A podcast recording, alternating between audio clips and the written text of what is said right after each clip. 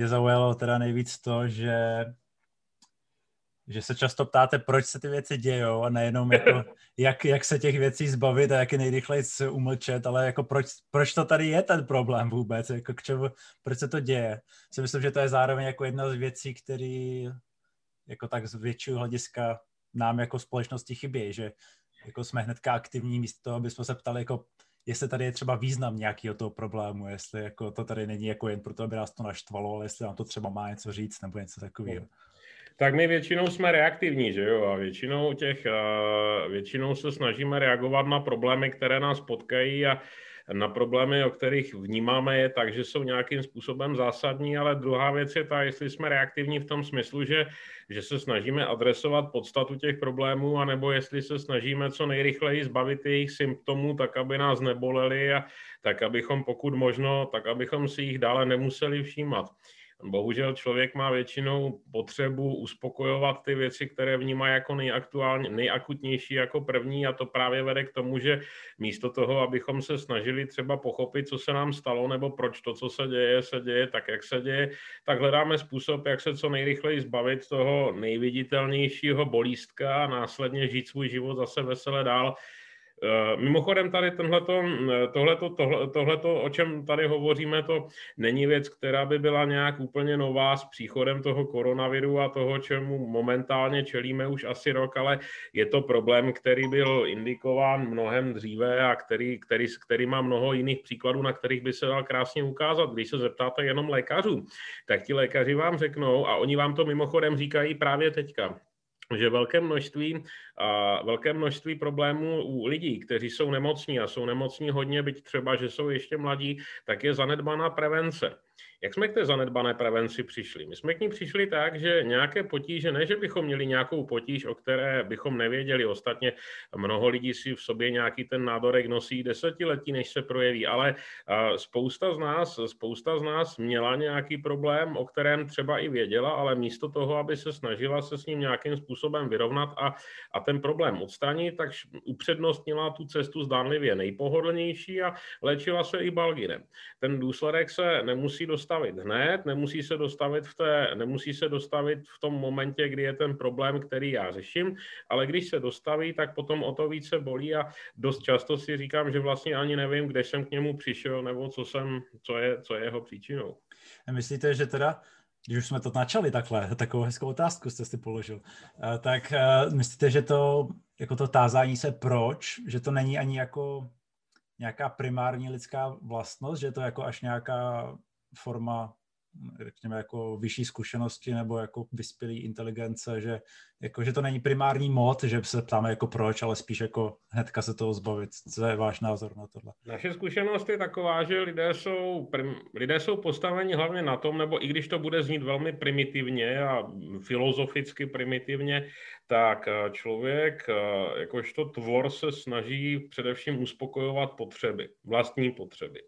Ty potřeby můžu mít já jako jedna osoba, jako jedna persona, to je taková ta klasická, klasická struktura toho Abrahama Maslova nebo, jeho, eh, nebo lidí, kteří z něho vycházeli, ale můžu je mít i jako společnost. Společenská potřeba je kolektivně vyjádřena lidmi a eh, je uspokojována buď nějakou institucí, kterou ta společnost pro, vytvoře, pro uspokojení té potřeby vytvoří, anebo je uspokojována takzvaně decizní sférou, což jsou lidé, zjednodušeně řečeno politici, ale jsou to lidé, kteří nějakým způsobem ovlivňují chod té společnosti jako celku. No a v okamžiku, kdy ta společnost vám vygeneruje nějakou potřebu, tak ta decizní sféra má tendenci na tu potřebu reagovat a to pokud možno primárně. To znamená, tak jak ta potřeba stojí, je postavená reakce na ní. Jednoduchý příklad, když si představíte, že máte, um, máme virus, jo? ten virus je teďka že jo, všude, kvůli viru máme zavřené obchody a máme zavřené školy a máme zavřené všechno, ale lidi řeknou, že teďka momentálně pro nás všechny je nejdůležitější, abychom vycestovali za hranice do sluného Zanzibaru, kde načerpáme potřebný vitamin D a karibský rum a kde budeme mít ten dobrý pocit prostě z toho, že se vlastně nic neděje a všechno je fajn. Pokud tady toto postaví jeden člověk anebo pár lidí, tak to samozřejmě ta decizní sféra odmítne, protože upřednostní potřebu všech ostatních zůstat bezpečí. Kdyby se ale stalo to, že by ta decizní sféra zavnímala tady tohle jako něco, co je, řekněme, opravdu zásadní, to znamená něco, co řeší podstatná část lidí, tak by mohla zareagovat tak, že by se jim snažila tady tuhle tu potřebu uspokojit. Postavíme tunel Česká republika Zanzibar, uděláme to, že otevřeme obecné pasy pro všechny, aby tam vycestovali, přestěhujeme část Zanzibaru na Lipno, to už je teda extrémnější varianta, ale věřím, že i to by se našlo. Prostě ta decizní sféra dělá to, že reaguje na tu vnímanou potřebu. Jenomže ona se chová tak, že se podívá, co je vlastně to důležité, co ta většina nebo co ta, co ta společnost chce a snaží se ji uspokojit. Ona nepotřebuje vědět, proč to ta společnost chce. Ona ne, ne, nepotřebuje znát nebo ne, nemusí věsmě znát ten mechanismus, který se nachází zatím, protože to, co, to, o co jde, je vlastně to, že reaguje na to, co vidí, že je důležité. Dneska se vládě docela hodně vyčítá to, že ona místo toho, aby přijímala koncepční opatření a řešila to nějakým způsobem systémově, což samozřejmě je z odborného hlediska nutné a jinak to ani udělat nejde, tak vlastně se chová retroaktivně, chová se reaktivně a chová se operativně.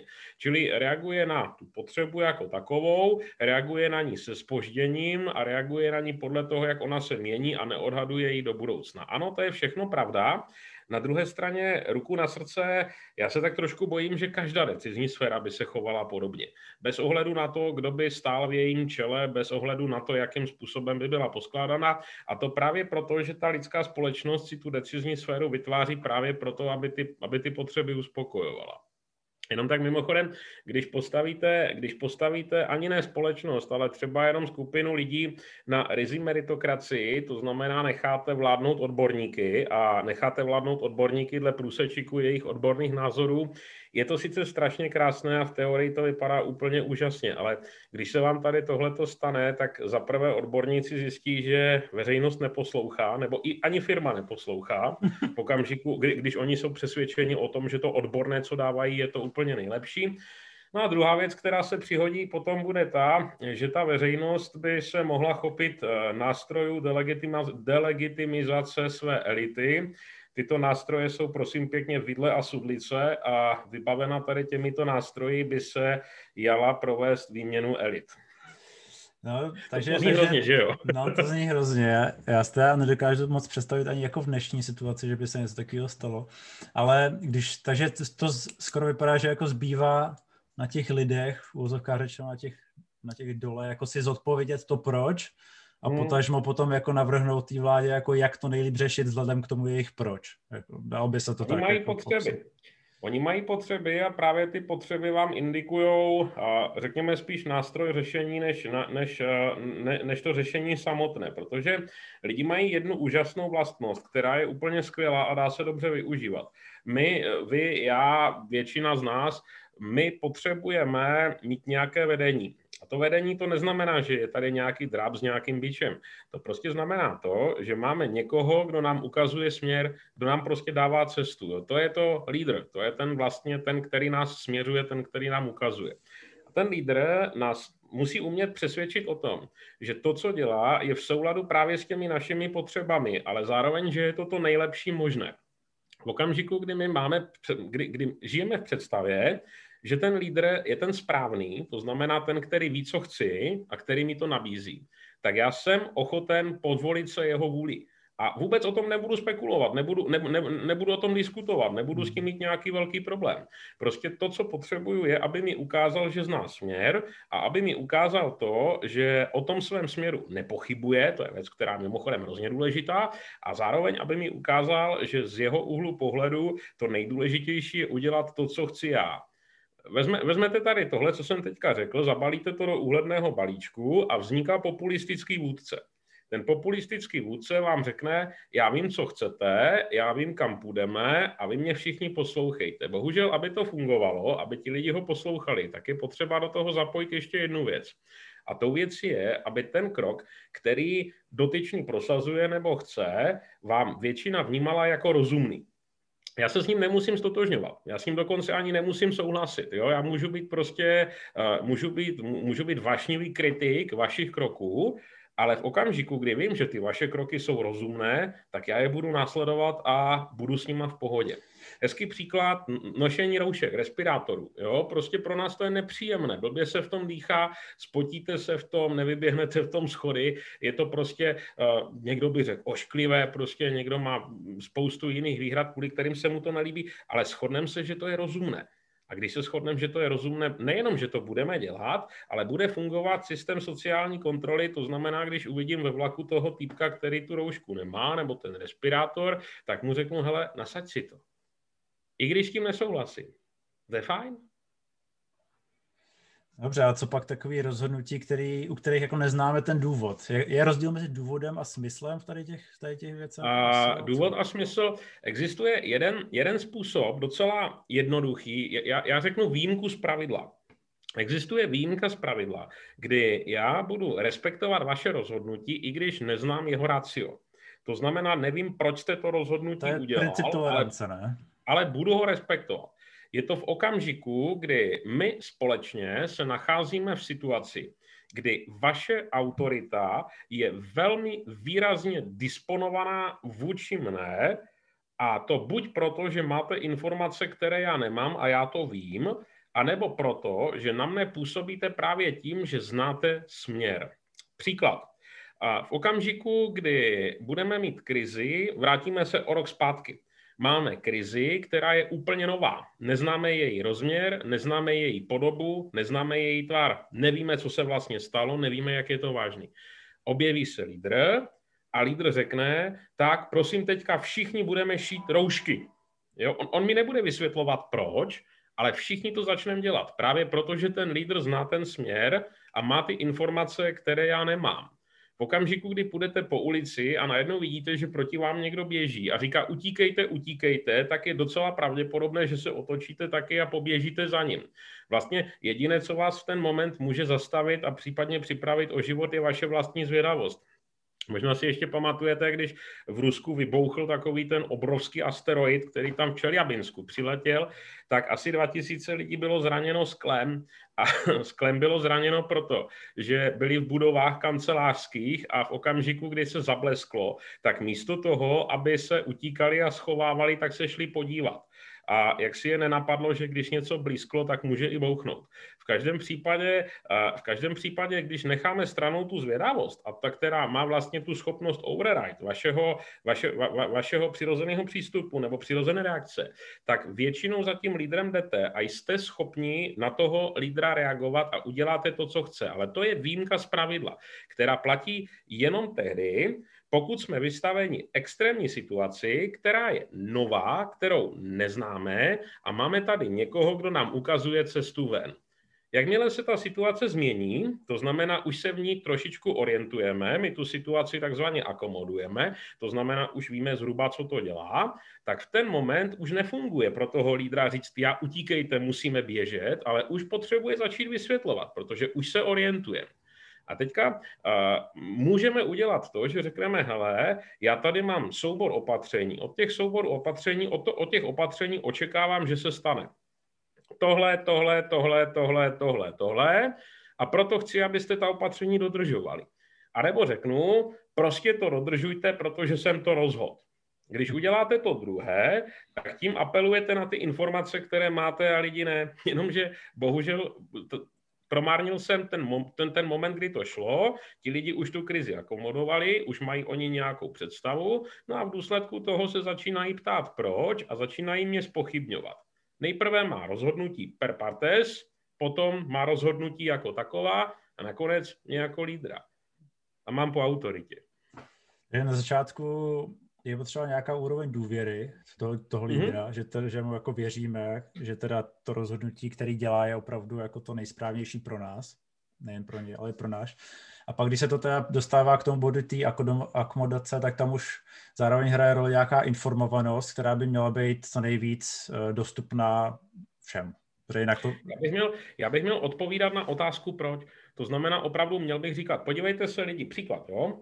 A podívejte se lidi, já bych potřeboval, abyste zůstali doma. Protože když zůstanete doma, tak máme rozumnou šanci, že během tří až pěti dnů se informace o, řekněme, nakažených lidech za, e, začnou snižovat, ty počty začnou nějakým způsobem kulminovat a následně klesat. Já vím, že potom byste z těch domů chtěli vylézt ven, ale potřebuju, abyste tam seděli ještě dalších asi 10 dnů, až dojde k nějaké stabilizaci, protože v té době budou dobíhat ty infekce, které vznikly mezi lidma v době, kdy vlastně to uzavření bylo na začátku.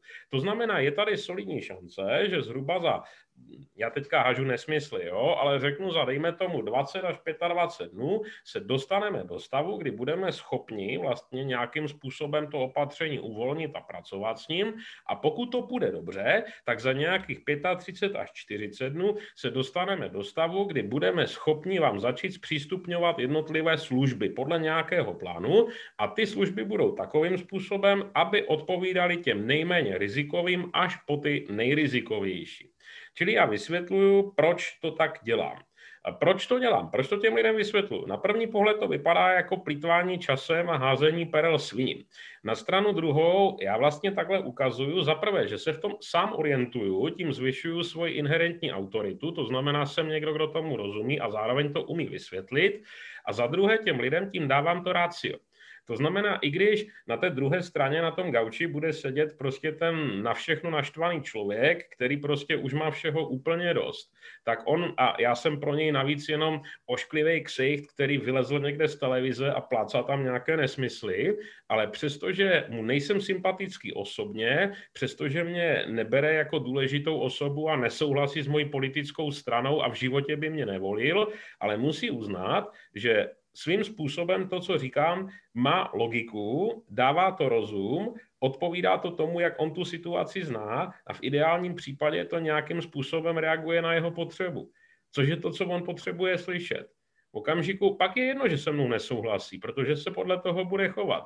Ale když mu řeknu, teďka potřebuju, abyste všichni se chovali stejně jako loni na jaře, tak je to asi něco podobného, jako když dítě chce znova zabalit vánoční dárek, aby při jeho novém rozbalení z něho mohlo být opět překvapeno. Jo, je to sice hezký, ale je to prostě vynucená věc a už v životě to nepřinese to, co to přineslo prostě při tom prvním pokusu. Tak jo, to se blíží k jedné otázce, kterou jsem tady měl. Byla sice jako jedna z hmm. posledních, ale, ale začneme jít. Jo. A to sice, že hodně se kritizuje to, nebo aspoň, myslím si, že to je jedna z věcí, která jako spojuje ty, ty různé davy, který, nebo různé skupiny, které se tady objevují v té společnosti, kdybych to jako hodně zjednodušil, jako velmi hodně zjednodušil, tak třeba mm. řekněme skupinu, která chce teda jako eh, ochránit ten život a po, dělat ty restrikce tak, jak jsou, a druhá skupina, která se bojí o ty své svobody, řekněme. Mm. Ale že eh, co je spojuje, je, že oni nevědí, kdy to skončí, ani jedna z těch skupin. Ale co se často jako problém. vytýká vládě, je, že není jako cíl, což já chápu, že ta situace je hodně proměnlivá, ale zároveň oni apelují na to, že potřebují ten virus dostat pod kontrolu. Takže když my dostaneme virus pod kontrolu, tak bychom si měli stanovit takový pravidla, podle kterých budeme hrát a tím bychom měli vědět i nějaký horizont. A ten tady mm. vůbec nikde není. Není. Takže jako je, navazuje to na to, co jste říkal, dá se to tím vysvětlit, nebo, nebo je tady ještě nějaký jiný faktor? Dá se to vysvětlit který... z mého úhlu pohledu, nebo respektive z pohledu řízení compliance, což je naše práce z velké části, asi z jedné třetiny, více než jedné třetiny. Je tady tohleto úplně fatální problém. A já jsem se, já jsem se snažil pochopit, kde ten problém začíná. Protože ono to vypadá jakoby, jakoby nelogicky. Jo? Ta vláda nebo ta decizní sféra má všechny informace, má přístup k rozhodování, má přístup k modelování rozhodování, má svoji expertní sféru, která ji s tím radí. Samozřejmě, že má, prostě jinak by těžko mohla fungovat ale přesto prostě se dopouští z mého úhlu pohledu úplně principiální chyby při řízení toho compliance a tím je nedostatek toho cíle. Zjistil jsem, to je přesně to, co říkáte. A zjistil jsem takovou zajímavou věc, která vlastně celou dobu v těch médiích nebo v těch výstupech byla, ale nebyla úplně vidět. A sice, že ten cíl tam je. Akorát cílem není návrat k nějakému běžnému životu, anebo návrat prostě do nějakého determinovaného stavu v nějakém determinovaném čase. Ale ten cíl je nastaven jako nepřetížení zdravotní péče. Když si to takhle řekneme, tak to zní velice bohar, bohulibě, zní to strašně hezky a je to fajn, ale ono to připomíná takovou reklamu. Možná si pamatujete o neúčelném chování, když ta paní stojí s tím otevřeným diářem a říká si, plánuju si na příští středu pokračovat v hubnutí s programem Slim Plus. A to byla reklama prostě na ten Slim Plus. Když si, když si zapíšete, nebo na něco, to je jedno na co, když si zapíšete něco takového do diáře jako úkol, tak je naprosto vyloučeno, abyste ten úkol splnil, protože vy neumíte říct, jako co znamená pokračovat v hubnutí, vy nevíte říct, jak změříte, že se vám to povedlo, vy ani nevíte, co máte udělat, že jste vůbec začal a ten cíl, který je, je pro vás neobservovatelný. Vy prostě nevíte, zda tam je nebo není. Úplně stejnou charakteristiku má cíl nepřetížení zdravotní péče, protože z pohledu běžného jednotlivce je to velmi obtížně vidět. Velmi obtížně vyhodnotíte, zda se vám to daří. Vy velmi obtížně vyhodnotíte, zda to vůbec k něčemu směřuje. Nejste schopen říct prostě, zda to pro vás je nebo není správně a hlavně necítíte spojitost mezi očekávaným cílem a vašimi vlastními akcemi. Což ale znamená, že pokud chceme po lidech, aby se nějak chovali a bylo dosaženo cíle, který oni sami nepocitují, protože v ten moment, kdy jsou v tom špitále, tak to prostě až tak úplně oni sami nevidí, tak se vám ti lidi podle toho zaprvé nebudou chovat a i kdyby, tak se budou chovat pouze částečně. Protože já když dělám nějakou činnost, i kdyby ta činnost byla vůči mně taková, že se nějakým způsobem omezuju nebo nějakým způsobem měním své chování, tak já potřebuju vědět, že se tomu cíli blížím. Já potřebuju vědět, že jsem ho dosáhl. Jenomže tohoto cíle se neblížíme a nedosahujeme. A to, co je potřeba, opět z pohledu řízení compliance, tak je, nebo aktivního řízení compliance a s tím souvisejícího aktivního řízení očekávání, je nastavit nějaký cíl, který bude dosažitelný, realistický, viditelný, bude v moci každého z nás nějakým způsobem k dosažení toho cíle přispět a zároveň se nás přímo bude dotýkat. To znamená, eh, on může být celkový, to znamená, vrátíme se do nějakého stavu, který jsme chtěli, může být i dílčí. Dílčí stav je takovýto.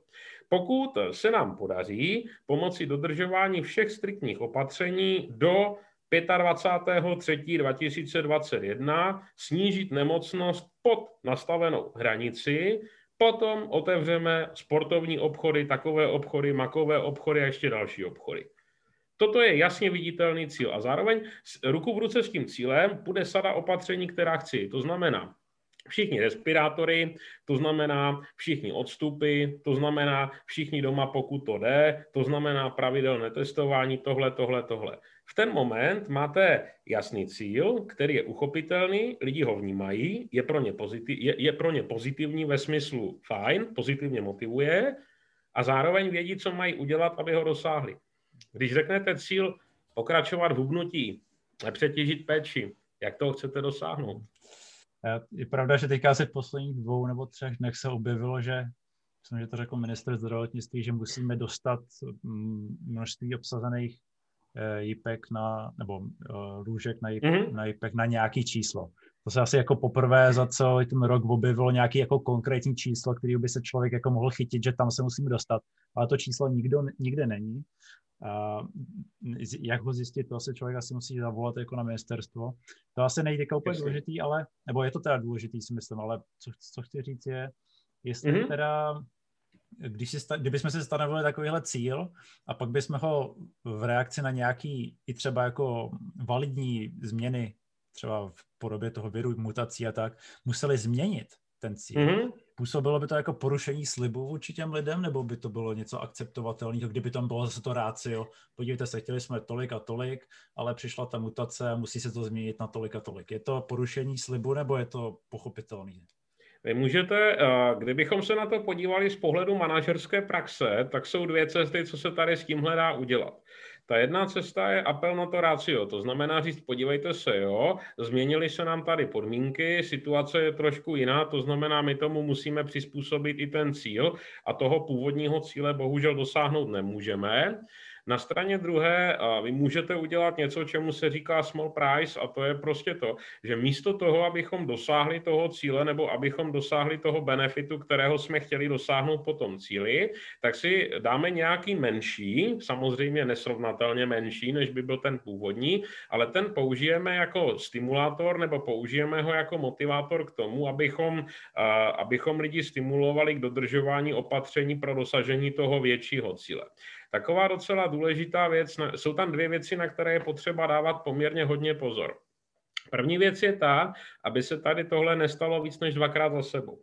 Protože pokud se to stane jednou, tak je to v pohodě a dokážeme udržet tu compliance na dobré úrovni, ti lidi nás budou nadále poslouchat.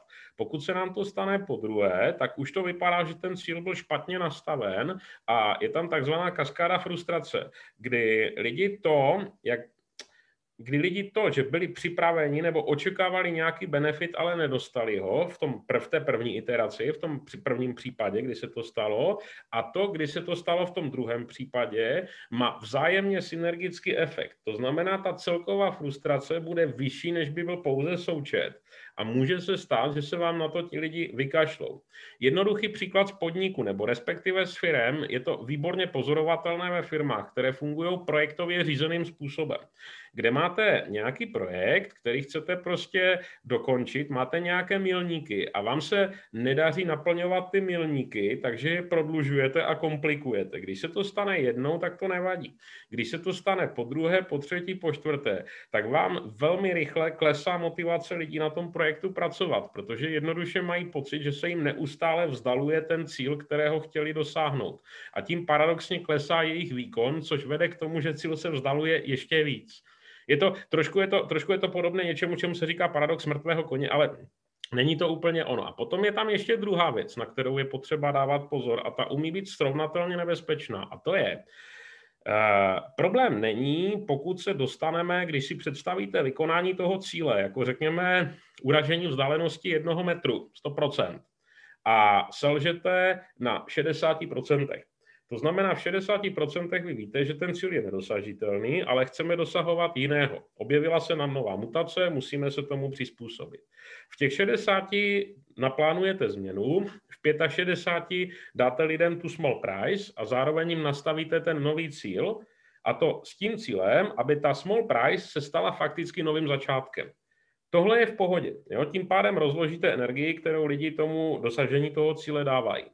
Co je problém je, když to tež uděláte v 95%, to znamená těsně před koncem té, toho původně nastaveného limitu. Těm lidem řeknete, že se něco změní chvilku předtím, než byste za normálních okolností to opatření ukončil.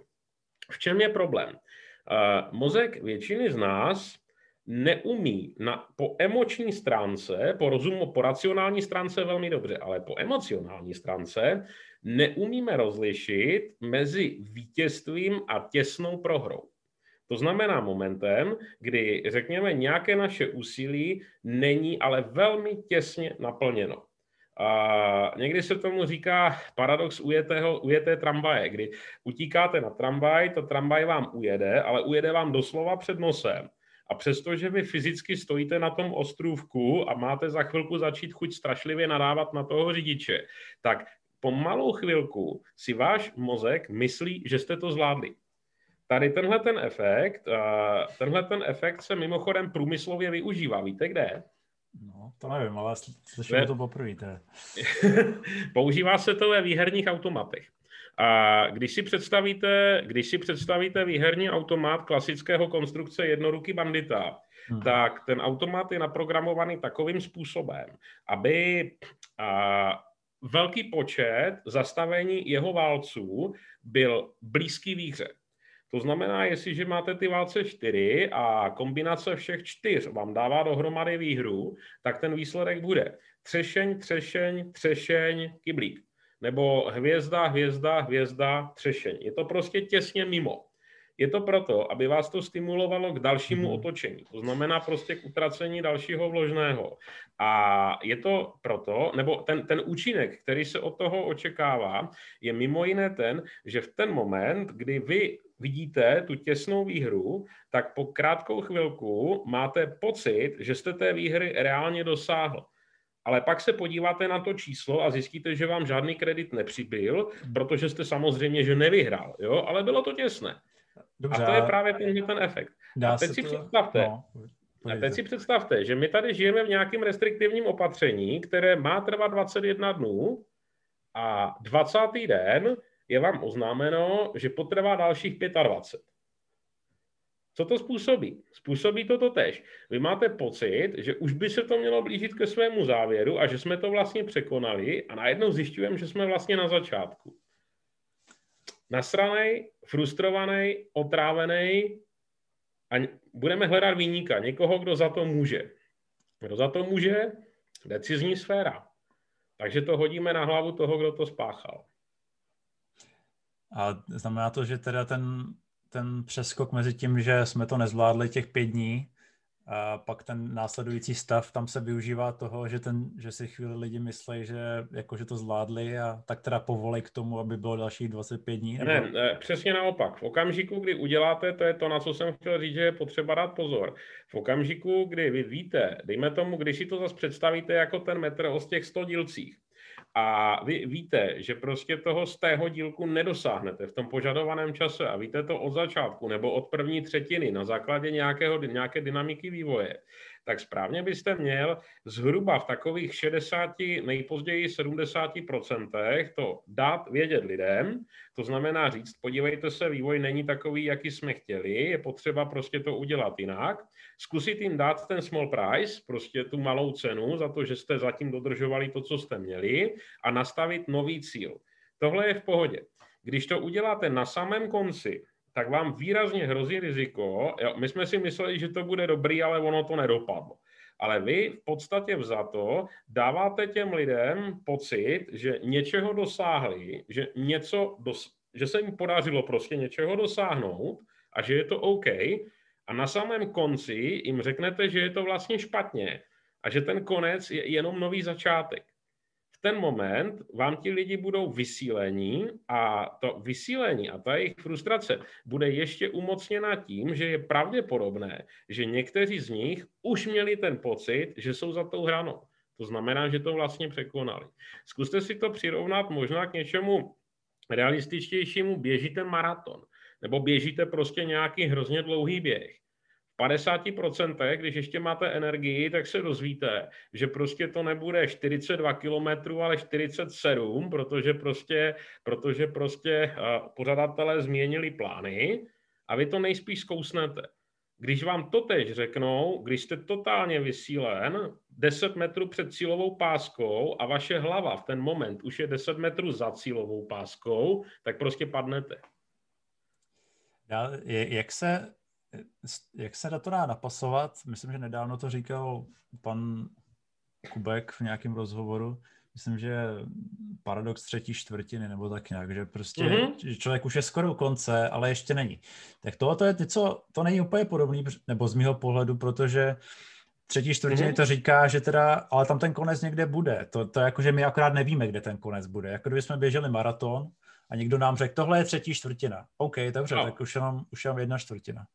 Mm-hmm. Jaký, dá, je to, dá se tímhle nějak jako kontrolovat vůči tomuhle, nebo to prodlužování a posouvání toho cíle je jako ze zkušenosti to, co tady máme? To prodlužování cíle je neskutečně frustrující a připravuje vás o energii. Jo, daleko hmm. lepší je, mimochodem, eh, čistě jako technicky, daleko lepší řešení je, když uděláme to, že ten cíl mírně nadsadíme, a tím, že ho mírně nadsadíme, tak si vytvoříme prostor pro jeho zkrácení. Dám vám příklad. Hmm. Zkuste si představit, že dovedu kvalifikovaně odhadnout, že pokud bude dodržování opatření přiměřené, a pokud prostě budou další externality přiměřené, tak jsem schopný dosáhnout nějakého pro mne uspokojivého cíle do konce června. Eh, já ale neřeknu do konce června, já těm lidem řeknu, hele, do konce července. To mi dává prostor a já jim to odůvodním samozřejmě, jenom hmm. použiju trošičku, řekněme, benevolentnější kritéria. A e, když, pokud to půjde dobře, tak já mám šanci po zhruba těch asi 50-55% říct těm lidem, poslyšte, protože doposud to jde dobře, tak zdá se, že bychom toho našeho cíle nemuseli dosáhnout do konce července, tak jak jsem prostě původně slíbil, ale možná už by to šlo do poloviny července. Mám prozbu, abychom dosáhli toho cíle do poloviny července, tak potřebuju, abyste přidali. To znamená, potřebuju, abyste prostě se chovali ještě více takhle. Ještě více takhle, ještě více takhle. Ano, je to manipulace, ano, je to kalkul, ale ten kalkul mi umožní přesvědčit ty lidi k tomu, aby investovali více energie do toho compliance, do toho dodržování. Když to udělám opačně, to znamená, řeknu jim, hele, myslel jsem si, že to bude do konce května. Jak to vidím teď, tak nejdřív v červenci.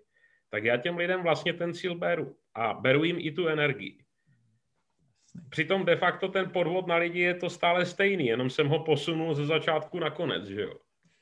Dá se tady to nějak restartovat, když prostě jako ty lidi už jsou frustrovaní, dá se Lídrem. prostě říct mm-hmm. jako, ale jako doteď to nebo co se vlastně dá říct v takový moment? Lídr, lídr a cíl. Dá se udělat to, že vezmete nějakého kredibilního lídra, někoho, kdo je prostě uvěřitelný, někoho, kdo je odborník, ideálně nepřímo z té decizní sféry, pustíte ho do médií, uděláte z něho viditelnou personu a řeknete, nebo necháte ho říct, podívejte se spoluobčané, náš cíl je tento, tento, tento a tento já vám o tom budu povídat každý den, jo, vezmu si k tomu, no červený svetr už radši ani ne, vezmu si k tomu, já nevím, podle Gina Krence, podle Gina Krence třeba ušitou vestu a budeme směřovat tady k tomuhle tomu jasnému cíli, za kterým prostě půjdeme. A důležité na tom je, že ten cíl je věcný, ten cíl není politický, ten cíl je v souladu s vašimi potřebami, čili s tím, co vy chcete a já vám dám jedno plus a jedno minus.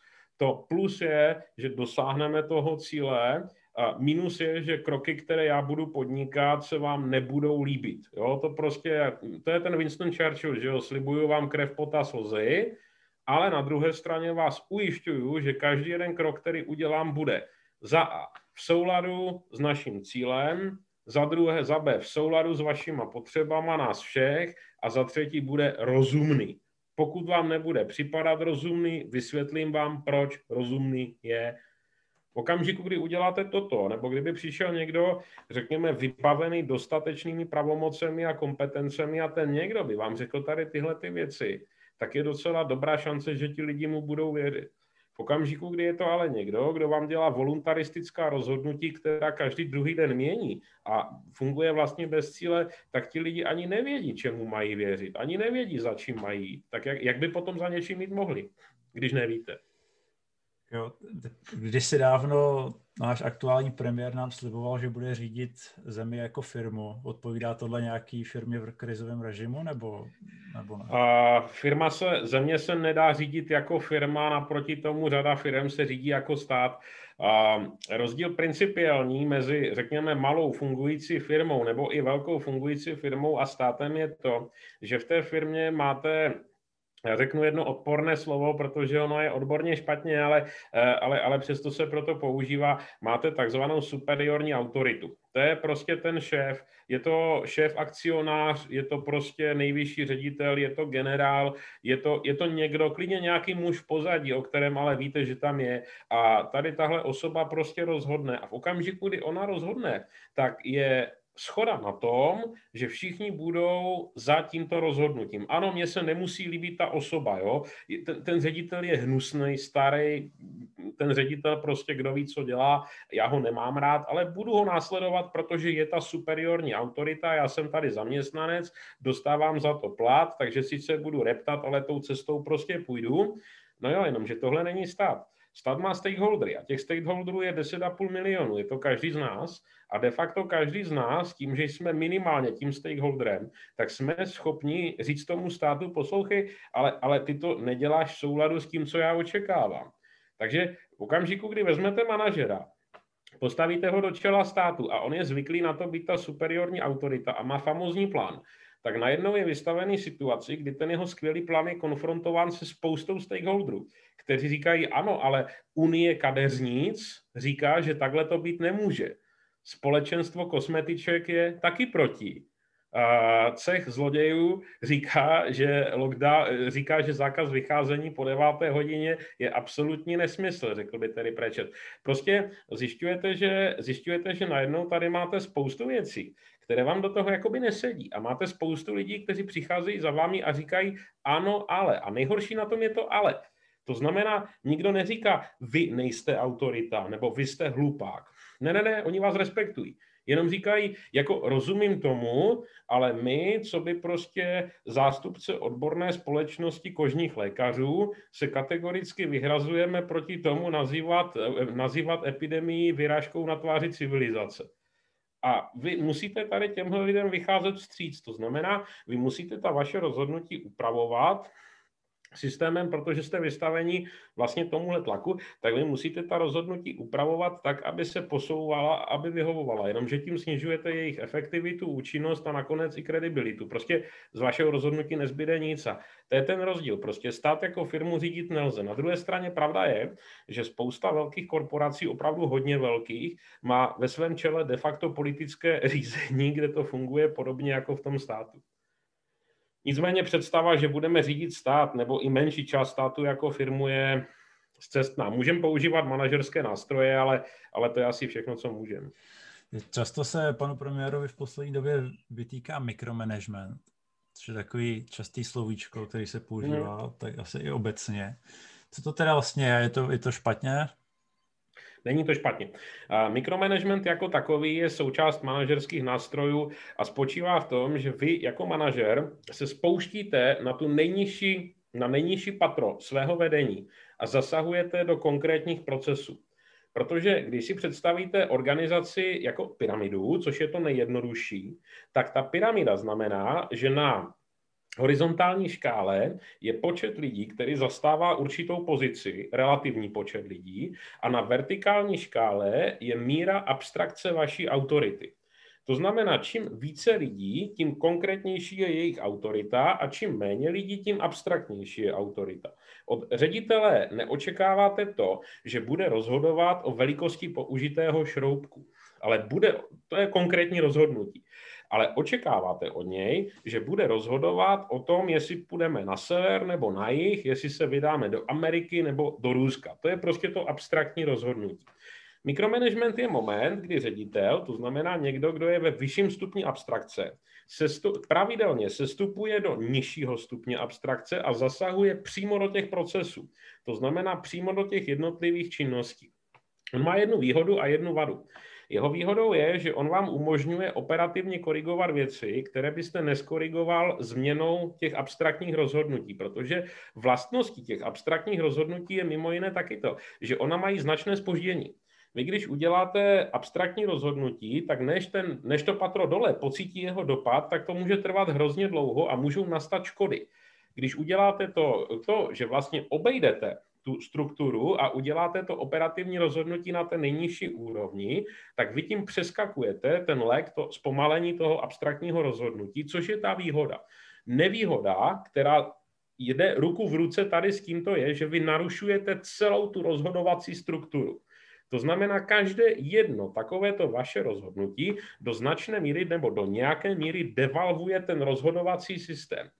Když to uděláte jednou a uděláte to zcela výjimečně, tak se vůbec nic neděje samozřejmě. V okamžiku, kdy to děláte pravidelně, tak vy nabouráváte rozhodovací systém a ve finále to vede k tomu, že entity, které jsou mezi váma a těm dole, tak ztrácejí schopnost cokoliv rozhodovat. Dávám příklad. Byla malá firma, obchodní firma. V té obchodní firmě byl pan šéf, to byl takový starší pán, už hodně starý pán, ale strašně agilní. A ten tam měl zaměstnance, což byli vlastně obchodníci, kteří prostě s něčím obchodovali. Není důležité prostě, kde kancelář to mělo v rodinném domku kousek za Prahou. Jednoho dne ten pan šéf, agilní důchodce, odjel lyžovat, toto ještě šlo. Při tom lyžování prostě z těch lyží spadl, ošklivě se zranil, skončil v nemocnici. A samozřejmě smutná věc, Ale výsledkem toho bylo, že ve firmě, která by teoreticky měla fungovat bez něj, došlo k rvačce, při které po sobě lidi házeli židle. A když přijela policie a začalo se zjišťovat, co se teda pro boha stalo, tak se ukázalo, že příčinou té rvačky je spor o kompetence, kde dvě skupiny zaměstnanců říkali, že rozhodnutí má udělat ta druhá. To znamená ne o to, že by prostě si přivlastňovali, přivlastňovali možnost rozhodnout, ale říkali, ne, ne, ne, ty seš ředitel, ty seš zástupce, tak ty rozhodní. A ten druhý řekl, ne, ne, ne, ne, ne, ty seš specialista, tak rozhodní ty a skončilo to házením židlí. A tohle je konečný důsledek mikromanagementu, protože milý pan ředitel, když ještě v té firmě byl, tak vlastně považoval všechny své zaměstnance za takové marionety, které můžete vodit na nějakých na nějakých šnurkách. A mikromanažersky rozhodoval úplně o všem. Pro něj ty lidi byli de facto jenom postavy. Zmizel ředitel, a lidi nevěděli, co mají dělat. A to se vám stane, když to s tím přeženete. Čili ono to krátkodobě je mikromanagement super nástroj. Dlouhodobě je to něco, co vám úplně rozbije rozhodovací strukturu a ve finále vám znemožní fungovat. Že to, to nechcete. Lidi o tom jako nevědí vlastně, jaká je jejich role v té struktuře. Ti lidi nevědí, jaká je jejich role a ti lidi hlavně vůbec ani nevědí, jestli můžou něco rozhodnout. Hmm. Zkuste si představit, že děláte rozhodnutí a z vašich deseti rozhodnutí je třeba pět nějakým způsobem napadeno vaším nadřízeným. Hmm. Jo, chcete dělat taková rozhodnutí? No nechcete. Jo? Vy řeknete, no tak se ti na to vykašlu a půjdu dělat něco jiného někam jinam, takhle odchází ministři, na vaše místo přijde někdo jiný, pravděpodobně někdo, komu to nevadí. To znamená někdo, kdo vám bude ochoten fungovat poměrně submisivně, Problém je v tom, že v okamžiku, kdy zmizí ta vaše nadřízená autorita, to znamená ten váš šéf, tak od vás se očekával, že rozhodnete, ale vy nerozhodnete. Právě proto, že jste byl zvyklý za někoho jiného. Takže... Je to uzoufání, že jo? Je to uzoufání, ale vypadá, takže ta kompetentnost těch jedinců v té firmě vypadá, že je esenciálnější než jako to, jak moc ten eh, šéf vidí do těch jednotlivých úplně, uh, úplně, úplně nejspolehlivější, já vím, že to je ideál, kterého se, ono se to snadno řekne, v praxi se toho špatně dosahuje. Úplně ideální stav je, když máte firmu, a ve státě by to šlo udělat taky, řízenou po vzoru staré pruské armády, kde platilo jedno jednoduché pravidlo. Každý jeden voják v té armádě je cvičen na o jednu vyšší šarži, než jakou zastává. To znamená, vy když jste byl vojín, tak jste měl všechny kompetence na to být desátník, respektive svobodník. V okamžiku, kdy jste byl poručík, tak jste byl plně kvalifikovaný kapitán. Ale zastával jste prostě, nebo měl jste pouze, měl jste pouze ta oprávnění poručíka. Proč to tak bylo? To znamená, celá armáda byla overqualified.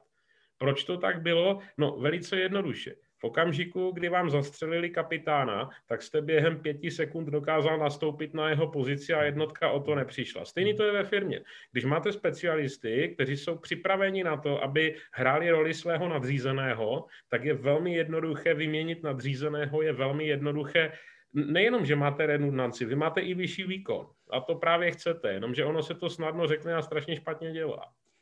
Není zatím řekněme, chronickým mikromanagementem, nebo jak to nazvat, nějaký strach ve smyslu, že se ten člověk třeba bojí o tu svoji šéfovskou pozici, nebo že, že vlastně je to jakoby cílem mít takový jakoby nespecifický ob, obláček těch pracovníků pod ním, který jakoby nevědí mm-hmm. vlastně, co dělat, aby náhodou mu nevzali to jeho místo, nebo, je, nebo něco takového? Je to, uh, existuje něco, čemu se říká teorie neschopné firmy.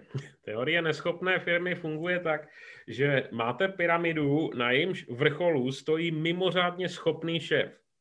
Ale protože ten mimořádně schopný šéf se bojí o svou budoucnost, hlavně ne o to, aby ho o to křeslo někdo nepřipravil, tak do rele svých náměstků, nejbližších podřízených, tak si vybere lidi, kteří zcela záměrně jsou o něco méně schopní, než je on sám. Tihle ti lidi to udělají stejně. To znamená, do role svých přímých podřízených si vyberou lidi, kteří jsou o něco méně schopní, než jsou oni sami. Což ve finále znamená, omlouvám se, zvoní mi mobil, což ve finále znamená, že úplně dole je úplný blbec. v jednom textu jste psal, že politika je koncenzuální, což může být nekompatibilní s vědeckým postupem a výsledky. Tak já bych mm-hmm. se chtěl ptát, jestli to znamená, že vědci jsou do nějaký míry jako odsouzení k tomu, aby politici neposlouchali doslovně. A jestli se s tím dá já to zkusím, smířit, já to, zkusím je. vysvětlit, ono uh, snad se mi to povede. Moment. Uh, princip je tenhle. A když se kouknete na pozitivistickou vědu, a většina vědy je samozřejmě pozitivistická, tak ona se vám chová asi takovým způsobem, že na začátku máte nějakou hypotézu, což je otázka, na kterou se dá odpovědět ano nebo ne. A tu hypotézu se snažíte potvrdit prostřednictvím nějakých důkazů, anebo pokud tomu přistupujete poprovsky, tak na druhé straně falzifikovat. Politika je postavená právě z toho důvodu, že stát nefunguje jako firma, ale vždycky je to průnik různých názorů a přístupů. Tak politika vám funguje jako hledání kompromisu a hledání schody. Když ten vědec přichází, nebo respektive když ta expertní sféra v podání těch vědců přichází za tou decizní sférou, aby prostě nabídla tu svoji expertízu, tak ona většinou nabízí výstupy. To znamená ty výstupy, které jsou potvrzené hypotézy, výstupy, které jsou validizovaná data, prostě přináší to, co prohlašuje za, řekněme, ten objektivní fakt.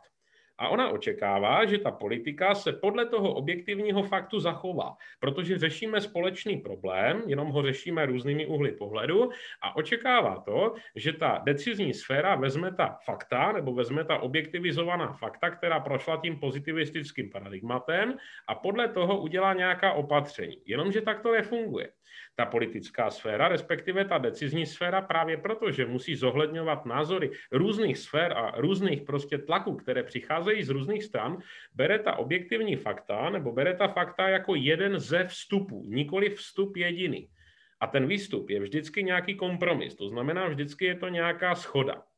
Tohle je problém, který je z pohledu vědců velmi těžce uchopitelný, jestliže se doposud z politiky nepotkali. Jednoduchý příklad, když se zeptáte, já nevím, třeba členů Koronervu, tak oni vám řeknou, že investovali spoustu času a energie do toho, aby, do toho, aby porozuměli něčemu, nebo do toho prostě, aby dali dohromady nějaká opatření. Ta vláda si ta opatření vyslechla, odkývala a nakonec přijala nějaký zlomek nebo nějakou velmi malou část těch opatření, která byla. Když se podíváme nebo když odhledneme od toho stávajícího koronaviru a podíváme se na ten problém v obecnější rovině, zkuste se kouknout třeba na to, jakým způsobem probíhaly diskuze o reformu důchodového systému. Na jedné straně tady máte panel, který zahrnuje demografii, ekonomii, který zahrnuje prostě specialisty na, finan- na veřejné finance, který zahrnuje specialisty na zdravotní péči a celou řadu dalších odborníků, kteří všichni jsou více nebo méně pozitivisté a ti vytvoří nějaké expertní doporučení, se kterým následně přijdou za tou decizní sférou, ona se na něho podívá a řekne, hm, ale to nejde prosadit. Takže co uděláme? Něco, co prosadit půjde což ale znamená, že vezmeme to, co je nám doporučováno a vyředíme to tak asi 10, 50 a výsledek, který budeme mít, tak následně opřeme o ty vědce. To znamená, řekne, ano, my jsme tady přijali opatření a ta opatření vychází z odborných doporučení. Protože je to ten konsenzus, dohodli jsme se, vycházeli jsme z odborných doporučení, ale zohlednili jsme celou řadu dalších požadavků, a na straně druhé ti věci vám řeknou, no počkejte, to už s našimi doporučeními má velmi málo společné, protože my jsme doporučovali něco úplně jiného. A to tak přeci nešlo. My jsme očekávali, že to, co doporučujeme, protože to je de facto už hotová věc, je to ten vrchol té rozhodovací pyramidy, tak to bude implementováno bez dalších úprav. A tady je to místo, kde si nerozumíme. Na jedné straně máte ta pozitivistická fakta, validizovaná fakta a validovaná fakta a na, na straně druhé máte to kompromisní a konsenzuální rozhodování, které je bere jako jeden z mnoha vstupů. Dohodnout se za těchto okolností je velmi obtížné. Hmm. Jak potom působí řekněme, že takové věci můžou, působit, můžou být jako nespokojení s tímhle, třeba buď, že to nevědí, nebo že se jim nelíbí ta forma, kterou vláda, nebo ta decizní sféra akceptovala, nebo přijala, nebo vyněla respektive. Jak to potom působí, když se takové věci jako v médiích pustí do té vlády s tím, že jako tohoto je prostě nekompletní, tohoto nepomůže, tohoto je jenom frakce toho, co jsme řekli, Mm. Dal by se o tom nějak spekulovat, jak to má, jaký to má vliv na jako obraz vlády a na to, co si lidi budou myslet o těch rozhodnutích? Já se trošku obávám toho, že ten má to určitě vliv negativní, to jednoznačně, ale já se trošku bojím toho, že to delegitimizuje jak tu decizní sféru, to znamená tu vládu na jedné straně, tak i ty vědce na straně druhé. Hmm. A já vám ukážu jeden takový krásný příklad. Možná si pamatujete poslední prezidentské volby. Když byly poslední prezidentské volby, tak vlastně v tom finále stál Miloš Zeman, stávající prezident a profesor Drahoš, což byl ten jeho protikandidát, typický vědec. Skončilo to vítězstvím Zemana, pro mnohé velmi překvapivě, ale skončilo to prostě jeho vítězstvím. A důvod, proč on mimo jiné vyhrál, byl ten, že dokázal hodně lidí přesvědčit o tom, že má takzvaně jednoduše pravdu. To jednoduše je v tomto důležité, protože pro toho Drávoše bylo všechno složité. On vám dokázal velmi složitě vysvětlit, eh, velmi složitě vysvětlit jakýkoliv problém a choval se taky velmi slušně a konsenzuálně, což ta druhá strana ne. Nicméně, když to skončilo, tak to skončilo diskuzí nad tím, zda vůbec vědci jsou schopni promlouvat do toho veřejného, když jejich vyslanec nebo jejich zástupce následně nedovede přesvědčit veřejnost o tom, že by byl správný prezident. A to je problém. Já se trošku bojím, že pokud dochází k napadání té legitimity ze strany vědců, nebo respektive dochází vyloženě i k napadání systému vlády jako takového ze strany vědců, takže si tím dělají trošičku medvědí službu i sami sobě, protože by přeci potřebovali ukazovat nebo potřebovali by říct, že jsou tím, kdo dělá ten takzvaný shepherding, to znamená tím, kdo doprovází a tím, kdo podporuje tu decizní sféru a ne tím, kdo ji vlastně spochybňuje, protože v čele vlády nemůže být expertní sféra. To by byla ta meritokracie a čistá meritokracie končí vidlemi a sudlicemi. Mně právě přijde, že jednu dobu, možná se to teďka před, eh, jak se došlo k různým roz, rozhadání se mezi vědci a vládou, takže se to ještě přitvrdilo, ale že byla, že byla fáze, kdy teda jako vědci se rozhodli, že budou šířit mm, ty jejich výsledky jako sami že mm-hmm. by měli různý jako pozvání, psali články a byli v různých jako interview, což je asi jako je v pořádku, ale myslím si, že se to dostalo až do takové formy, že se to dostalo až do takové formy, která byla skoro až jako agresivní nebo nějakým způsobem Uh, jakože upozorňovala na tu vládní řešení, že je prostě jako v rozporu s vědeckými výsledky a s evidence-based science. Mm-hmm. A mhm. že to tak skoro jako vypadalo, že by ta věda v ten moment mohla očerňovat to rozhodnutí který učinila ta vláda. Ona ho delegitimizuje, to znamená, ukazuje, podívejte se, vláda se je, rozhoduje voluntaristicky, vláda se rozhoduje podle sebe, nikoliv na základě prostě objektivních faktů, nikoliv na základě nějaké metody. To je sice na jedné straně pravda, ale ona ta vláda to dělala vždycky. A ona to dělala při spoustě různých příležitostí, mimochodem celkem lhostejno na tom, kdo konkrétně v té vládě sedí. To znamená, kdo právě za tu, kdo právě tu hmm. zodpovědnost nese. A ona ta věda, protože věda je výrazným nositelem autority, tak by spíše měla ukazovat snahu se domluvit a měla by spíše právě ukazovat snahu jak eh, přispět tou svou trochou do toho rozhodování a jakým způsobem přispět k tomu hledání toho konsenzu. Protože na jedné straně, pokud politika ignoruje vědu a ignoruje fakta, tak je to politika, která je ryze voluntaristická a ryze populistická a taková nevyřeší samozřejmě žádný problém. Na straně druhé, pokud si věda ta fakta uzurpuje jako jedinou pravdu s odkazem na to, že jsou přeci, že jsou přeci intersubjektivní, že jsou, že jsou nezávislá na našich entitách, že zde byla před náma a že zde budou i po nás, jak nedávno vtipně poznamenal Richard Dawkins, evoluční biolog, tak v ten moment ona ukazuje, a to je velmi nebezpečné z hlediska prosazování jakýchkoliv rozhodnutí a opatření, ukazuje svou nadřazenost a blíží se tomu voluntaristickému rozhodnutí taky. S tím, že potom je to merit, meritokraticky voluntaristické hmm. rozhodování, které nechcete vůbec, protože ho vlastně nikomu nevysvětlíte. Hmm. V tom rozhodnutí té vědy bude něco chybět vždycky, protože jako ten, jestli to jsem to správně pochopil, tak ten jakoby správný uh, proces tý, toho jeho vládního opatření by měl být ten, že to asi vezme část té vědy, část toho, co mm-hmm. se mhm. děje ve společnosti, část toho, co jim říkají ty lidi z té společnosti, ty spolky a podobně. A to nějak Přesně implementuje tak. do nějakého rozhodnutí s tím, že ho třeba i vysvětlí všem skupinám. Přesně tak, je to ohledání konsenzu a je to právě ohledání, řekněme, průniku možného, hmm. respektive mezi průnikem mezi tím, co je správné a tím, co je možné, mezi tím, co by se mělo udělat a mezi tím, co je reálně proveditelné. Ten hmm. průnik se hledá velice obtížně a hlavně je velmi obtížné hledat, najít takový, který následně je i kon, řekněme, komunikovatelný nebo prosaditelný vůči všem těm zúčastněným stakeholderům. V okamžiku, kdy vezmete jenom tu jednu stranu, tak velmi pravděpodobně se dostanete do konfliktu s nemalou částí dalších lidí nebo s nemalou částí dalších stakeholderů. A budete nuceni jim vysvětlovat něco, co se vám třeba bude vysvětlovat velice obtížně. Hmm. A nalezení takového kompromisu je velice obtížné, je velice těžké. Možná taková rada, kde se dá vycházet, nebo z čeho se dá vycházet, je taková best practice, kterou vymyslela v 80. letech britská premiérka Margaret Thatcherová.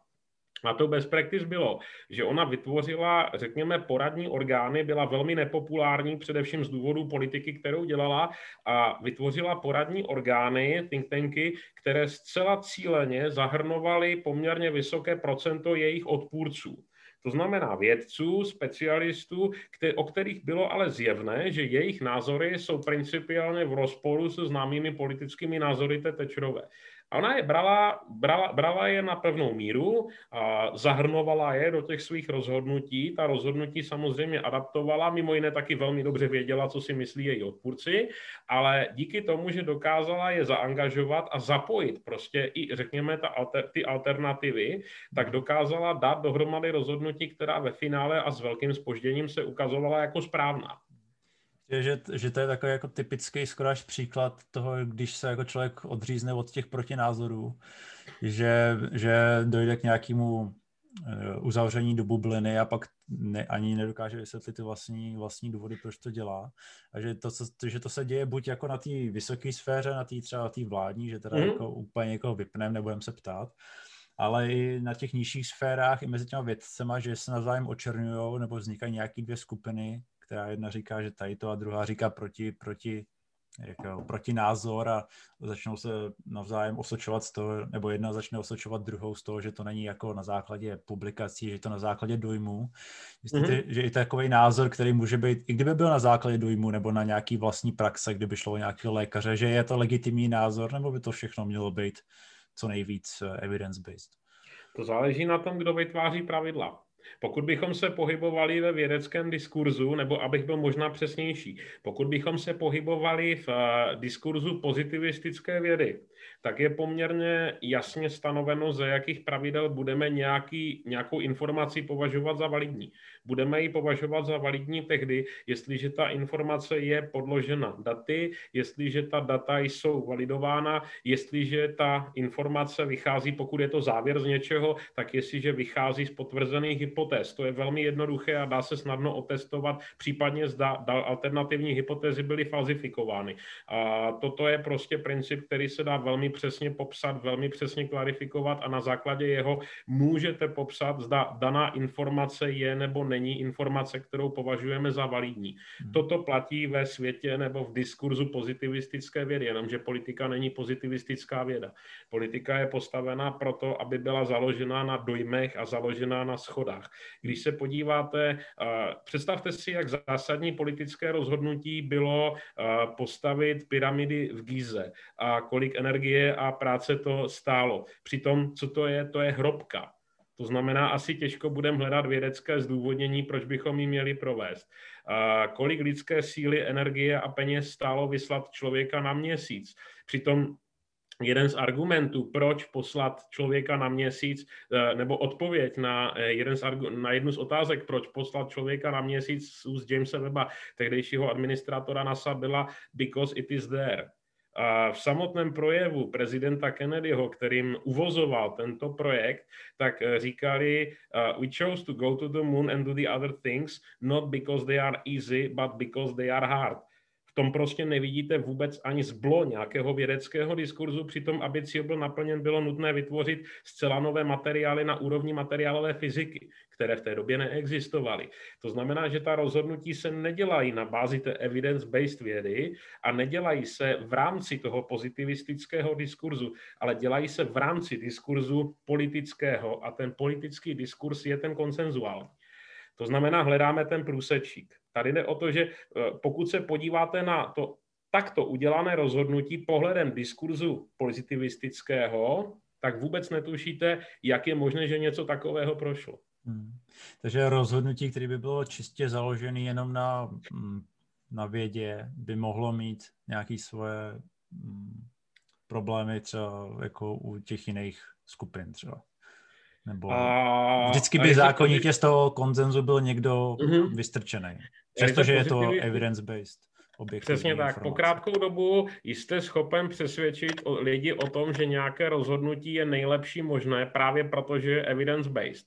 A proto, pokud to evidence-based rozhodnutí se zcela potká s potřebami té veřejnosti, tak ji přesvědčíte o tom, že je to v pořádku a bude se vám podle toho chovat. V okamžiku, kdy to evidence-based rozhodnutí se s těmi potřebami nepotká, tak může vyvolat odpor a může vyvolat i konflikt. Já vám dám příklad. Věřím tomu, že když dáme dohromady studie o nebezpečnosti kouření a dopadech přímých i nepřímých prostě konzumování hmm, tabáku, hmm. tak dojdeme k závěru, že je potřeba okamžitě zakázat jakoukoliv konzumaci tabákových výrobků a že příjem rozpočtový příjem, který oni získávají na spotřební daní a DPH, tak nedosahuje toho benefitu, který ušetříme na provozu zdravotního systému, jestliže všichni přestaneme kouřit. To znamená, z pohledu té evidence-based vědy je to naprosto jasno a je potřeba to kouření striktně zakázat. Zkuste toto konfrontovat společnosti, kde třetina lidí kouří. No. Eh, vidle a sudnice. Dá se tohle ale použít, dá se to ale použít jako při řešení Dá se tady ten příklad vztáhnout i na řešení jako pandemické situace. Jsou ty skupiny tak, tak, mm, tak jako ohrožený, že by, nebo ne, tak, tak jsem to myslel, ale že, že, by to mohlo poškodit, že by to mohlo být jako v nesouladu s tolika skupinama nebo s takovým množstvím lidí, aby se to, aby to byl důvod pro toto evidence-based rozhodnutí nepřijmout? Já se obávám, že v praxi již mnohokrát došlo k tomu, že ta evidence-based rozhodnutí nebyla přijata. Z toho důvodu, že se ukázalo, že pokud je, pokud je totiž berete jako jeden ze vstupů do toho rozhodování, tak ten moment vy vážíte je na zhruba stejné váze, kterými vážíte ty ostatní vstupy. Mm-hmm. A to je právě ono, protože pak se vám stane, že řekněme vstupy okolní, což jsou zájmy politické, geopolitické, ekonomické a tak dále a tak dále, tak vám převáží nad těmi vstupy, které vám přicházejí jako meritokratické a vy upřednostníte je. Samozřejmě vy tím velice frustrujete a naštvete lidi, kteří zaprvé strávili dost času tím, že vám ty vstupy připravovali a dělali to velmi poctivě. A za druhé vy tím narážíte na to, že z jejich úhlu pohledu je právě tady toto ten parametr, který by v tom rozhodování měl mít tu váhu klíčovou. Jenomže z pohledu toho decision makera nemá, protože prostě je to jeden z parametrů, které vám do toho vstupují. Ano, důležitý, ale je to jeden z hmm. parametrů. Takže v praxi dochází k tomu převážení, obávám se poměrně často, spíš než k převážení jako takovému může docházet k rozmělnění. To znamená, kdy původně to opatření nebo původně to doporučení, které je nastaveno jako relativně kategorické, je upravováno a měněno předtím, než je přijato v nějaké finální podobě a ta finální podoba je podstatně měkčí, než by byla ta výchozí. To znamená, nebudeme zakazovat kouření úplně, ale pouze dáme na krabičky cigaret velký výstražný nápis.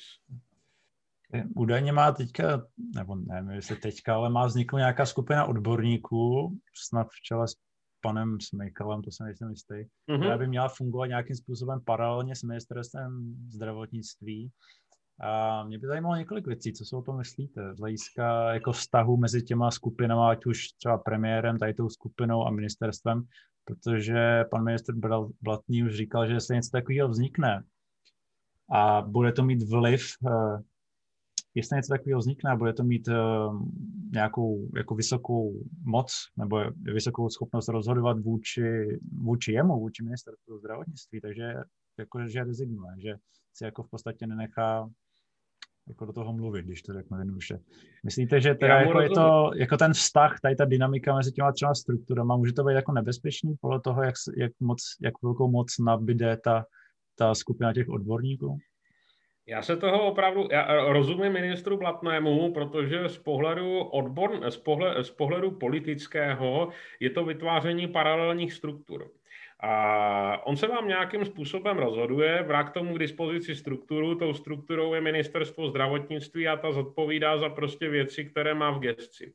A jakmile ale uděláte něco jako takové paralelní malé ministerstvo postavit, postavené na skupině odborníků, ona skupina odborníků ať existuje, to je samozřejmě dobře, ale jakmile uděláte ten ďábel skrytý v tom detailu, spočívá v tom, že ta skupina těch odborníků nemá být součástí toho ministerstva, které je k tomu kompetenčně příslušné, ale má být součástí úřadu vlády. Vy tím takzvaně odkláníte moc, moc, to znamená vytváříte paralelní strukturu k té stávající a může se stát, že ve finále ten, kdo rozhoduje, což je superiorní autorita, nebo jakoby superiorní autorita, v našem případě premiér, tak si může vzít podklad z toho zdroje, který mu v ten moment přijde jako adekvátnější. To znamená buď ministerstva, nebo anebo komise. A obojí může podle svého zvážení změnit. A to, co je trošku potíž, je v tom, že samozřejmě je fajn, že taková komise existuje, ale nejsem si úplně jistý, jestli ti lidé, kteří do ní vstupují, tak jsou si vědomi toho, že ano, přichází, přicházím proto, abych tady dal ten odborný názor na základě té evidence-based science, na straně druhé nejsem si úplně jistý, jestli vědí i to, že se velmi snadno můžou stát tím politickým nástrojem a že můžou být využíváni jako politický nástroj. Mimochodem opět nabízí se paralela k věcem, které se dějí ve firmách, kdy když to podám docela ošklivě, tak v rámci třeba restrukturalizace velké korporace si její top management nechal zřídit celkem tři různé skupiny, které měly rozhodovat o přijetí nějakého restrukturalizačního opatření. Každá ta skupina byla tvořena někým jiným nějak jinak a oficiálně to bylo zdůvodňováno tím, že potřebujeme maximum odborných podkladů k tomu, abychom všechno mohli posoudit, zvážit a kvalifikovaně rozhodnout. Když to takhle říkám, tak to samozřejmě zní velice bohulibě. Problém spočívá v tom, že reálný důvod, proč byly vytvořeny celkem tři různé struktury, byl ten, aby alespoň jedna z nich přinesla to rozhodnutí, které ten management chtěl slyšet. A následně se podle něho zachoval a ty zbývající dvě smetl z povrchu země. A otázka tady je, zda náhodou to není tak, že reální vznik tady tohoto není veden tou snahou o vytvoření paralelní struktury. Samozřejmě lidé, kteří by to naplnili fyzicky svou přítomností, tak dělají tu nejlepší poctivou práci ve prospěch všech. Hmm. Otázka zní, zda si uvědomují právě no. ten fakt. Ještě pak z hlediska třeba psychiky těch jedinců, kterých se to týká, dá se to přirovnat k nějakému jako rozdělení, nebo spíš zaúkolování jedním úkolem dvou skupin, aniž by ty skupiny třeba měly jakoby povědomí o tom, co ty skupiny dělají a potom je tam nějaký jako boj. Jak to, jak to může potom jak to potom může jako na psychiku těch jedinců z jedné skupiny vůči těm druhý působit, nebo jak, jak může být hmm. ovlivněná a co se jako dá vůči tý, vůči tý vyšší sféře, která to rozhodla, dá se jí jako něco říct, jako, jak se proti tomu bránit, protože tam je vlastně vzniká nějaká nedůvěra v kompetenci té jedné skupiny, nebo nějaká, třeba by se to, někdo by to určitě vysvětlil nějakým jako pojištěním si toho, že Jasně. se dostaneme k tomu cíli, ale zároveň to si dokáže představit, že to může být, nebo teda jako je to můj názor, ale mm-hmm. že, že by to mohlo jako působit negativně na to, jak ten, jak ten úkol bude jako probíhaný, jako jak, bude, jak, jak, se, jak k němu dostanou, docílejí ty skupiny. Pokud ty skupiny o sobě neví, tak to v podstatě není problém, protože vy odbouráváte část vašeho zkreslení tím, že máte informace ze dvou zdrojů, následně je posoudíte a rozhoduje autorita. To je v pořádku okamžiku, kdy o sobě ty skupiny vědí, tak můžete jít cestou, kdy a můžete jít cestou, která je konsenzuální, to znamená, máte dvě skupiny připravující podporu, připravující podporu rozhodnutí, které jsou ve vzájemné schodě, mají společně spolupracovat, každý si dělá to svoje, ale zároveň sdílí data Můžete je mít v polokompetenčním režimu, kdy děláte, máte dvě skupiny, kdy každá dělá svoje podklady, musí sdílet zkušenosti, ale vyhrává jedna z nich, nebo respektive ve finále je dan přednost jedné z nich. Takhle tak zpočátku Elon Musk stavil Starship mimochodem na přesně tady tomhletom principu a než prostě vyeskaloval výsledek jedné té skupiny jako vítězný, a třetí možnost je, že máte čistě konfliktní, to znamená, máte dvě nebo více skupin, které se překrývají v kompetencích a vy je v podstatě necháváte, aby byly v permanentním konfliktu a dostáváte pouze pozitivní výsledky jejich práce, zatímco náklady a negativa jdou za těmi skupinami jako takové. A to prosím byla strategie využívána Adolfem Hitlerem. Takže vidíte, že mezi Hitlerem a Maskem nemusí být tak veliký rozdíl pouze v nastavení toho, jestli spíš spolupracujeme, nebo jestli jsme spíše v tom konfliktu. Je reálný jako z té vyšší sféry, z pozice toho šéfa, vysvětlit to těm skupinám tak, aby to nemělo negativní vliv na jejich práci? Určitě je, pokud máte dobré vedení a nestačí, aby ten šéf byl jeden. Vy potřebujete celou řídící strukturu. To znamená, potřebujete jednu autoritu, která je na té nejvyšší pozici, potom potřebujete autority na úrovni lokálních, to znamená vedoucí jednotlivých skupin a střední a zástupný management, který vám ty skupiny řídí. Minimálně ten vyšší a střední management by měl být ve vzájemné schodě. To znamená, když, já vám dám příklad, z firmního prostředí, když víme, že pracoviště, v pracoviště v Praze pracuje na stejném projektu jako pracoviště v Brně a jde o to, které z těch pracovišť to dovede dotáhnout dál a rychleji, tak minimálně vedoucí těch pracovišť se pravidelně setkávají navzájem, hmm. sdílí zkušenosti a provádí základní koordinaci. To, že jejich podřízení jsou v zásadě v nějaké kompetici nebo v nějaké soutěži, to není úplně závada, protože někdo z nich prostě vyhraje a někdo z nich dostane tu odměnu, ale přeci jenom ti jejich nadřízení jsou ve shodě a jejich nadřízení jsou nějakým způsobem vzájemně koordinování. Hmm. Pokud tady máte toto, tak to problém není, ale nestačí vám k tomu mít tu jednu autoritu, vy potřebujete mít celou tu řídící strukturu, která dokáže minimálně být přesvědčena o společném cíli, za kterým jdeme. To, že k němu jdeme alternativními cestami, to není vůbec žádná chyba, protože podobná cesta se používá při designu a konstrukci různých produktů, postupů, řešení a podobně. Hmm. Čeho, čeho byste se nejvíc obával při vzniku tady té uh, skupiny odborníků, která by jako měla radit ministerstvu nebo premiérovi? Já se, já se obávám toho, že spíš než aby radila, spíš než aby výstupy její práce byly používány pro konstrukci těch rozhodnutí, tak se stane nástrojem politického boje a na jejich výstupech budou ukazovány pravdy nebo nepravdy některých politických názorů, protože oni přeci jenom se blíží volby a politika je vlastně všechno. Hmm, jasně. Možná se ještě vrátím k jedné té otázce, která byla úplně na začátku. To bylo o tom cíli na, uh, a té pandemii, jako že nemáme stanovený nějaký cíle, ať už průběžný nebo konečný. Mm-hmm. Dá, je nějaká situace, při které se dá omluvit, že ten cíl není a ten tlak? No. Jasně, úplně na začátku, když je ta krize nová, když je ten problém nový, tak úplně první, co potřebujete, je zorientovat se v problému, zorientovat se v situaci, kterou řešíte a následně potřebujete sanovat iminentní ohrožení. V ten moment nepotřebujete znát cíl, protože vaším cílem je zachránit tu operativní situaci. To, co děláte, je čistá operativa. Ovšem v okamžiku, kdy dojde k té původní supresi, to znamená, když snížíte ten primární dopad toho, co vám teďka hrozí, tak hned ten další krok je ten, že začnete plánovat taky nějakým způsobem koncepčně. To znamená, začínáte to nějakým způsobem směřovat. Když si to představíte jako hrdinu z akčního filmu, který klouže s autem po ledě a to auto je v těžkém smyku, tak první, co on chce udělat, je dostat to pod kontrolu a v ten moment je mu úplně jedno, kam to jede. Teprve ve druhý moment, když už ví, že jede proti zdi, tak se snaží naplánovat tu trasu tak, aby se té zdi pokud možno vyhnul. Ale když bude řešit tu zeď a to auto bude v tom smyku, tak do té zdi narazí jenom o něco rychleji. Mají, když se podíváte do světa, mají jiné země stanoveny nějaký cíle, nebo, nebo je to taky tak jako. Buď inherentně, to znamená, když se o tom oficiálně, nebo i když se, i když se to zcela jednoznačně neopakuje, ale, ale všichni to známe, a nebo explicitně, to znamená tak, že to je jednoznačně řečeno, ty cíle nastaveny jsou. Minimálně v Rakousku můžeme vidět, že je nastavený jasně, tam prostě bylo řečeno kancléřem, že do léta chceme ten stav nějakým způsobem normální. Víceméně stejným způsobem fungují některé spolkové země v Německu, když zůstaneme v Evropě.